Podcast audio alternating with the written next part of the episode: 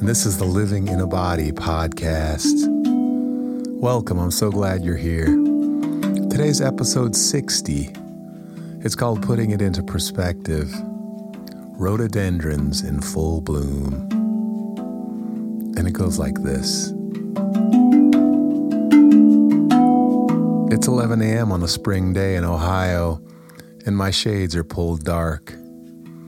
The elementary students just walked by my house on their annual field trip to Fred Fuller Park.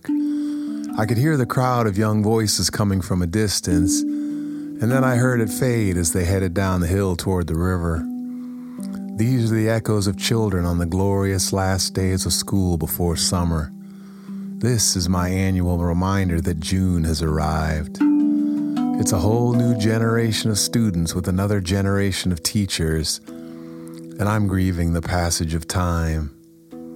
As I lie here in this bed of chronic illness, it's hard to believe that it's been almost 20 years since Hallie was that age. I'm 57 now, retired from my work in the schools, and feeling a bit left behind. The combination of aging and chronic illness is certainly not for the weak of heart. And unfortunately, I think I may have a weak heart. My symptoms are severe this morning. I'm grateful that they usually ease up in the afternoon, but for now it's rough. The ringing in my ears is louder than usual, and the tired ache in my legs is profound. I've barely left the bed, so there's no reason to be this exhausted, but that's the grueling reality of this illness. My body seems to have forgotten how to produce energy.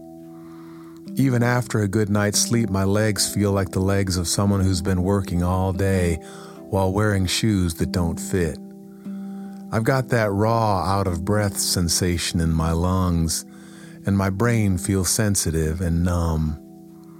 The shades are pulled because I'm hoping to fall asleep again for a few more minutes. During these rough morning hours, sleep is my refuge. Even though it's just on the other side of this wall, the life filled beauty of spring feels like it's a million miles away. My head can't fall deep enough into the pillow, and my dozing dreams are strange and distorted.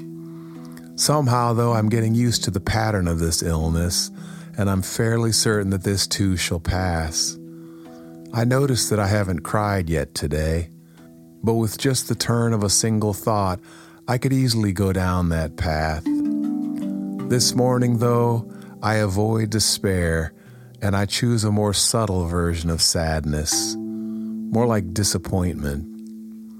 There are so many things that I'd rather be doing with this spring morning than staring down the throat of my limitations in a dark room with ME/CFS.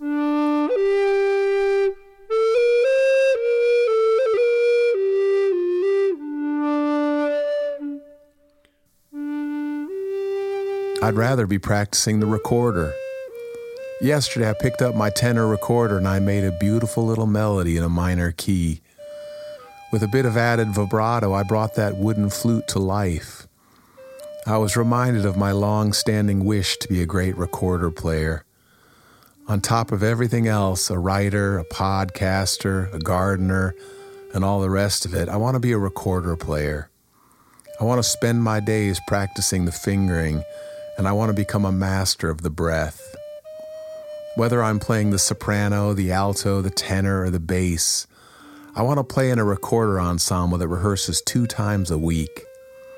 I'm longing for that experience of togetherness with other musicians. I love the silent nods back and forth that say, here's the tempo, and begin.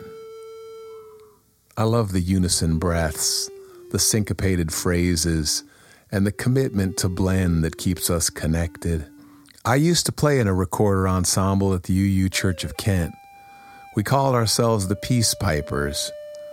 At the moment, I'm feeling inspired to get that group back together again, except, of course, for the fact that I'm short on breath and lying in a dark room with barely enough stamina to pull myself off this pillow.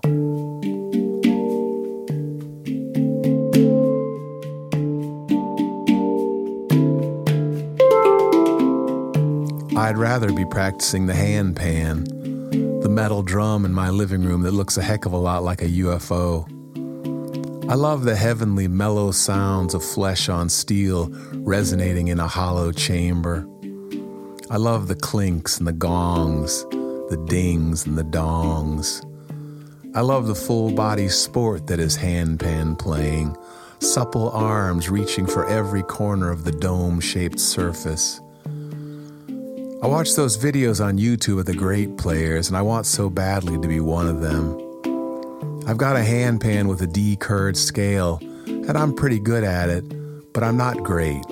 I'm stuck on this one particular alternating left right pattern, and I'm having a hard time breaking free of it. I know the one thing that would change that, though it's practice, aerobic practice of the paradiddles, a term that the drummers among you will recognize. I'm not actually sure what a paradiddle is but I know if I practiced them, I'd be a much better handpan player.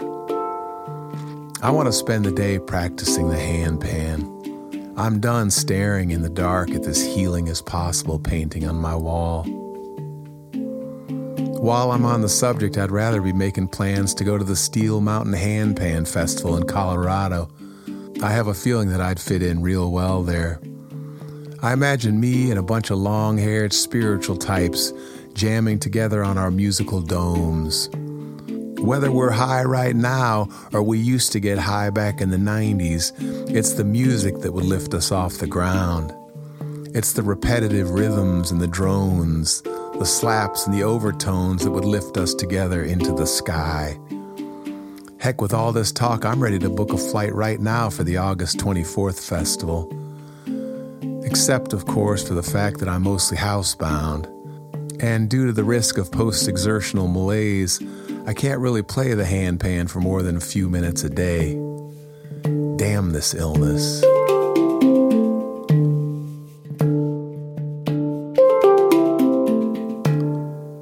It's late afternoon now on this first day of June, and I'm spending some time with the rhododendrons. The previous owners planted these shrubs many years ago and today their pink blossoms are exploding in the sunshine. I've spent the last several hours breathing fresh air and writing this fresh episode of Living in a Body. As expected, my symptoms eased up a bit after lunch, and I've been able to enjoy the flow of the creative process out here on the porch. I'm interested in the change of thinking that comes with the changing severity of my symptoms. With more ease in my breath, and less pain in my legs, I'm much more able to enjoy my life. I'm much more able to put it all into perspective. As I craft these words, I'm thinking of all the people with this illness who are fully bedbound. I'm thinking of those who can't work, can't eat, and can't even speak. I'm thinking of my friend who spends all day every day with silencing headphones on in a darkened room. I'm thinking of those who don't have the creative outlets that I enjoy so bountifully. I'm thinking of those that need full time care but don't have the ability to pay for it. I'm thinking of people like Nevra, who lives with a severe version of this illness in Pakistan. Apparently, because of the healthcare system, the male dominated culture, and abuse in her household, she's had a very difficult time getting any help. There are millions of stories of people like Nevra with MECFS who are much worse off than I am. With that perspective in mind, as I enjoy the late afternoon sun, my complaints are fewer. Truthfully, I've got it pretty good. At this point, except for a couple part time helpers, I'm fully independent. Thanks to a hit song and an incredibly successful GoFundMe campaign last year, I have money in the bank. I got to play the recorder today. I created a new song on the handpan today. I even got to sit on my porch and entertain 6,000 people who were viewing my TikTok live at one point. I have a beautiful front porch and some very comfortable porch furniture. I'm so grateful to have this publication that gives me a deadline to meet each week. My day has been full of crafting words for your reading and listening enjoyment. The rhododendrons are in full bloom. The June sun is shining, and reality is all in your perspective. It's all in how you look at it. Enjoy. Thank you so much for reading this. Thank you for listening. I so appreciate you. As I say every week, enjoy living in that body of yours. It's not going to be around forever, and time seems to be moving faster than any of us ever expected. All the best to you this week. I'm sending lots of love, and I'll see you next time. All right? Bye bye.